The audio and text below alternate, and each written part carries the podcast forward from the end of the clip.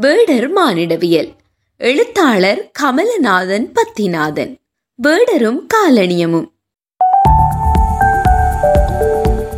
இன்றைய நவீன உலகில் ஒவ்வொரு நாட்டின் பூர்வீக குடிகளுக்கும் அவரவர்களுக்கான பல சிறப்புரிமைகள் கொடுக்கப்பட்டுள்ளன.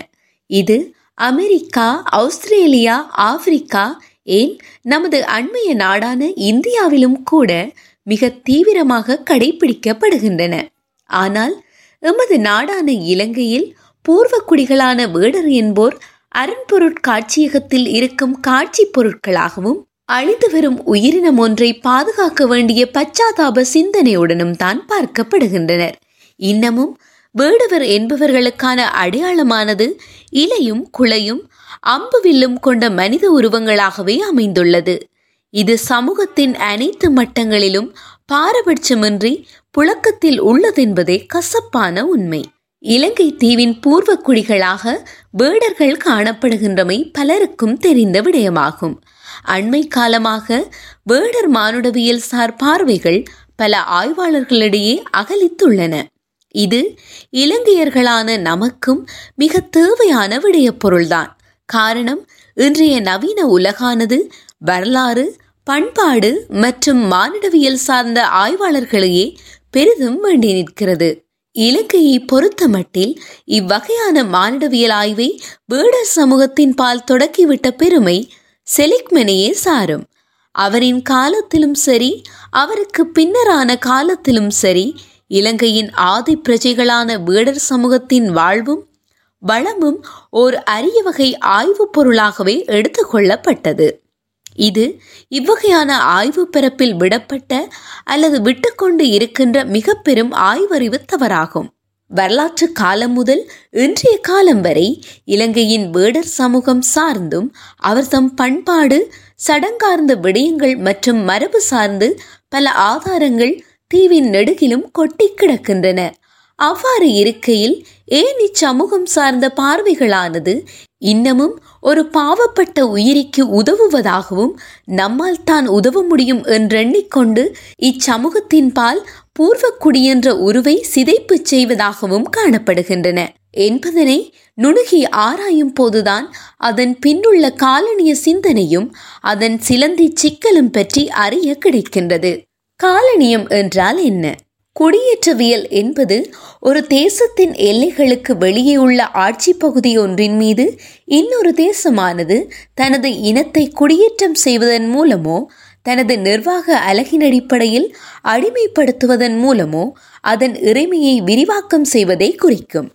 இச்செயற்பாட்டின் போது குடியேற்றத்திற்கு ஆளான உள்ளூர் மக்கள் நேரடியாக அடிமைப்படுத்தப்படுகிறார்கள். அல்லது சொந்த நிலங்களை பறித்து இடம்பெயரச் செய்விக்கப்பட்டு திக்கற்றவர்களாக ஆக்கப்படுகின்றார்கள்.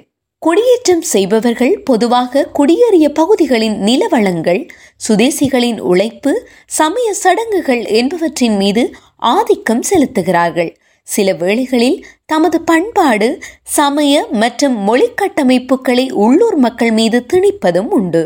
இவ்வாறான குடியேற்றவியம் என்பது மேற்படி செயற்பாடுகளை நியாயப்படுத்துவதற்கும் வளர்த்தெடுப்பதற்குமான ஒரு தொகுதி நம்பிக்கைகளை குறிக்கவும் பயன்படுத்தப்படுவதும் உண்டு. பொதுவாக குடியேறுபவர்களுடைய பழக்க வழக்கங்களும் நம்பிக்கைகளும் உள்ளூர் மக்களுடையவற்றை காட்டிலும் உயர்ந்தவை என்ற நம்பிக்கையை அடிப்படையாக கொண்டிருப்பதுதான் குடியேற்றவியலின் உச்சகட்ட வெற்றி.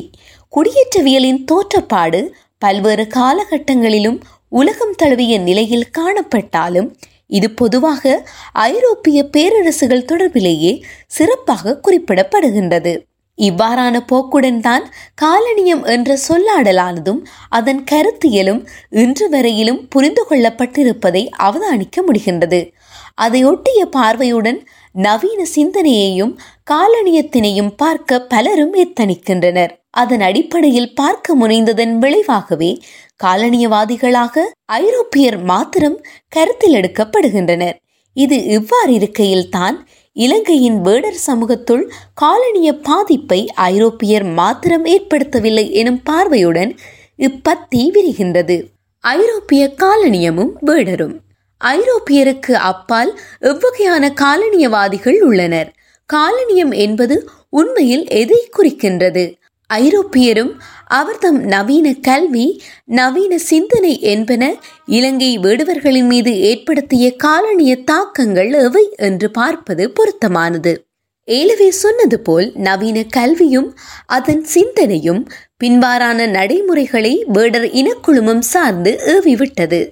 ஒன்று நாகரிகம் அடையாதவர்களை நாகரிகம் அடைய வைக்கப் போகின்றோம். இரண்டு அபிவிருத்தி அடையாதவர்களை அபிவிருத்தி அடைய வைக்கப் போகின்றோம். மூன்று கல்வி அறிவு இல்லாதவர்களுக்கு நவீன கல்வியை கொடுக்கப் போகின்றோம். எனும் நயவஞ்சக துணியில் உண்டு பண்ணிய தொன்னூற்றி ஐந்து சதவீதமான வேலைப்பாடுகள் வேடர் இனக்குழுமத்தினை அவர் தம் தனித்துவ போக்கிலிருந்து விடுபடச் செய்தனவாகவும் பண்பாட்டு சிதைப்பு செய்தனவாகவுமே காணப்படுகின்றன. அவை இன்று வரை பல்வேறு பரிணாமங்களில் நீங்காத நோயாக பீடித்த வண்ணமே உள்ளன. முதலில் வேடத்தம் பண்பாட்டு மரபுகளான வாழ்க்கை முறை மரபு சடங்காந்த நடவடிக்கைகள் என அனைத்து கூறுகளினையும் எளிய விடயங்களாக கருதும் மேட்டிமை சிந்தனையையும் கல்வி புலத்தினையும் ஏற்படுத்தினர்.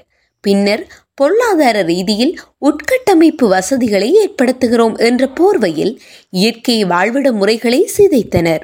இவ்வாறான செயற்பாடுகளினால் வேடர் குழுக்களின் இயற்கையோடு இணைந்த வாழ்க்கை முறை அவர்தம் சூழலியல் சார்ந்த அறிவு புலமை இயற்கையை பேணி வந்த நத்திர கட்டமைப்புகள் என்பன எவ்வாறு அல்லோல கல்லோல பட்டு போயுள்ளன போகின்றன என்பது பற்றி இன்னமும் ஆழமாக புரிந்து கொள்ளப்படாமலே உள்ளது. இலங்கையில் இன்று வாழ்கின்ற வேடர் சமூகத்தின் மூத்த பிரதிநிதி ஒருவர் தனது மன ஆதங்கத்தினை இவ்வாறு வெளிப்படுத்தினார். இந்த நாட்டில் பூர்வ குடிகளான நாம் எமது ஆதி பண்பாட்டினை எந்தவித நவீன சிந்தனைகளும் இடையில் புகுந்து கொள்ளா வண்ணம் மிகவும் சாதாரணமாகவும் சுதந்திரமாகவும் கற்றுக்கொள்வதற்கான ஏதாவது வாய்ப்புகள் உண்டா? அன்று தொடங்கி இன்று வரைக்குமான அரசுகளால் ஏற்படுத்தப்படுகின்ற எந்த நடவடிக்கைகளை உங்களால் எமக்கான அபிவிருத்தி செயற்பாடாக சொல்ல முடியும். எமது பிள்ளைகள் எங்கள் மொழியில் தமது கல்வி புலமையை வளர்த்துக் கொள்வதற்கான வாய்ப்பும் இல்லை. எமது பண்பாட்டை எமது குஞ்சுகளுக்கு கடத்தக்கூடிய சூழலும் இல்லை.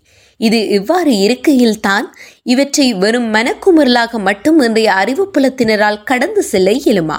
இவரின் இக்கருத்தினூடாக சில விடயங்களை நாம் கேள்விக்குள்ளாக்க வேண்டிய தேவை உண்டு. ஐரோப்பியரை விடுத்தும் காலனியவாதிகள் உண்டா? இந்த கேள்வி பலருக்கு வியப்பை உண்டு பண்ணலாம். காரணம் எமது அறிவு புலமானது காலனியம் சார்ந்து இவ்வாறான மீள்வாசிப்புக்கு வழி சமைத்தது குறைவு.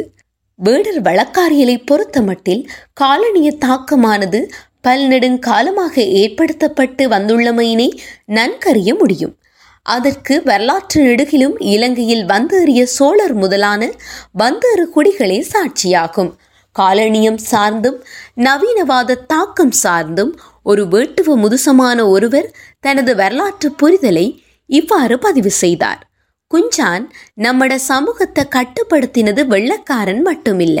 அந்த காலத்தில் இருந்து இங்க வந்து குடியேறின வந்தேறு குடிகளான சோழர் தாண்டா.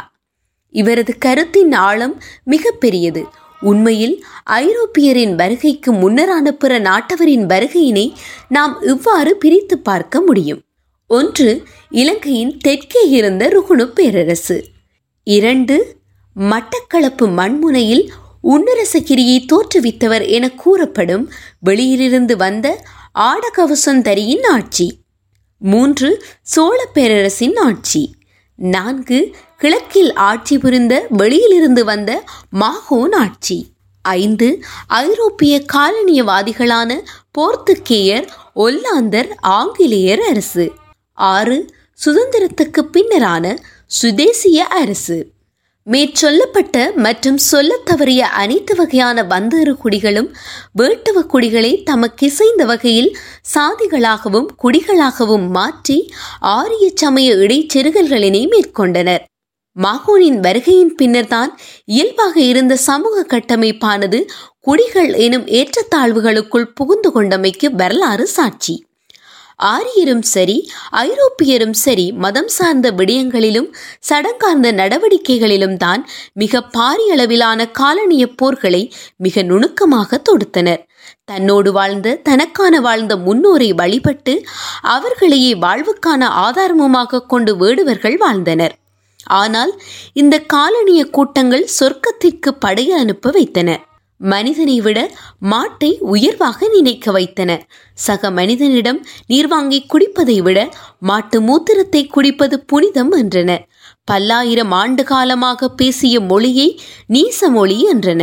இவ்வாறு படிப்படியாக முன்னேறிய இவர் தம் காலனி ஆதிக்கம் சொந்த நிலத்தையும் பறித்து திக்கற்றவர்களாக ஆக்கியதை பல அறிந்தும் அறியாமல் உள்ளனர்.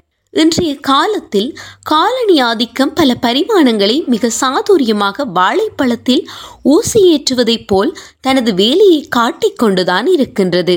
அண்மைய கால இலங்கையை பொறுத்தமட்டில் தமிழர் பிரதேசங்களில் புத்தர் சிலையை வைத்தல் பெரும்பான்மை சிந்தனை ஆதிக்க மனோபாவம் என்று சொல்லப்படுகின்றது. ஆனால் வேடர் சமூகங்கள் பரந்து வாழும் கிராமங்களில் தமிழ் தெய்வங்களான அம்மனுக்கு கோயில் கட்டுவதோ அதை நாகரிகமாக நினைத்து வணங்க பண்ண வைப்பதோ கோயிலின் பெயருடன் சிறை என்ற எழுத்தை புகுத்துவதோ இன்னும் சொல்லப்போனால் ஒரு இனத்தை அதன் பெயரையே பொதுவில் சொல்ல தயங்க வைப்பதும் கூட பெரும்பான்மை சிந்தனையும் அல்ல. ஆதிக்க மனோபாவமும் அல்ல என்ற நிலை வலிந்து உருவாக்கப்படுகின்றது. இவ்வாறு பலவற்றை சொல்லலாம். அவற்றையெல்லாம் சொல்ல இந்த பத்தி போதாது.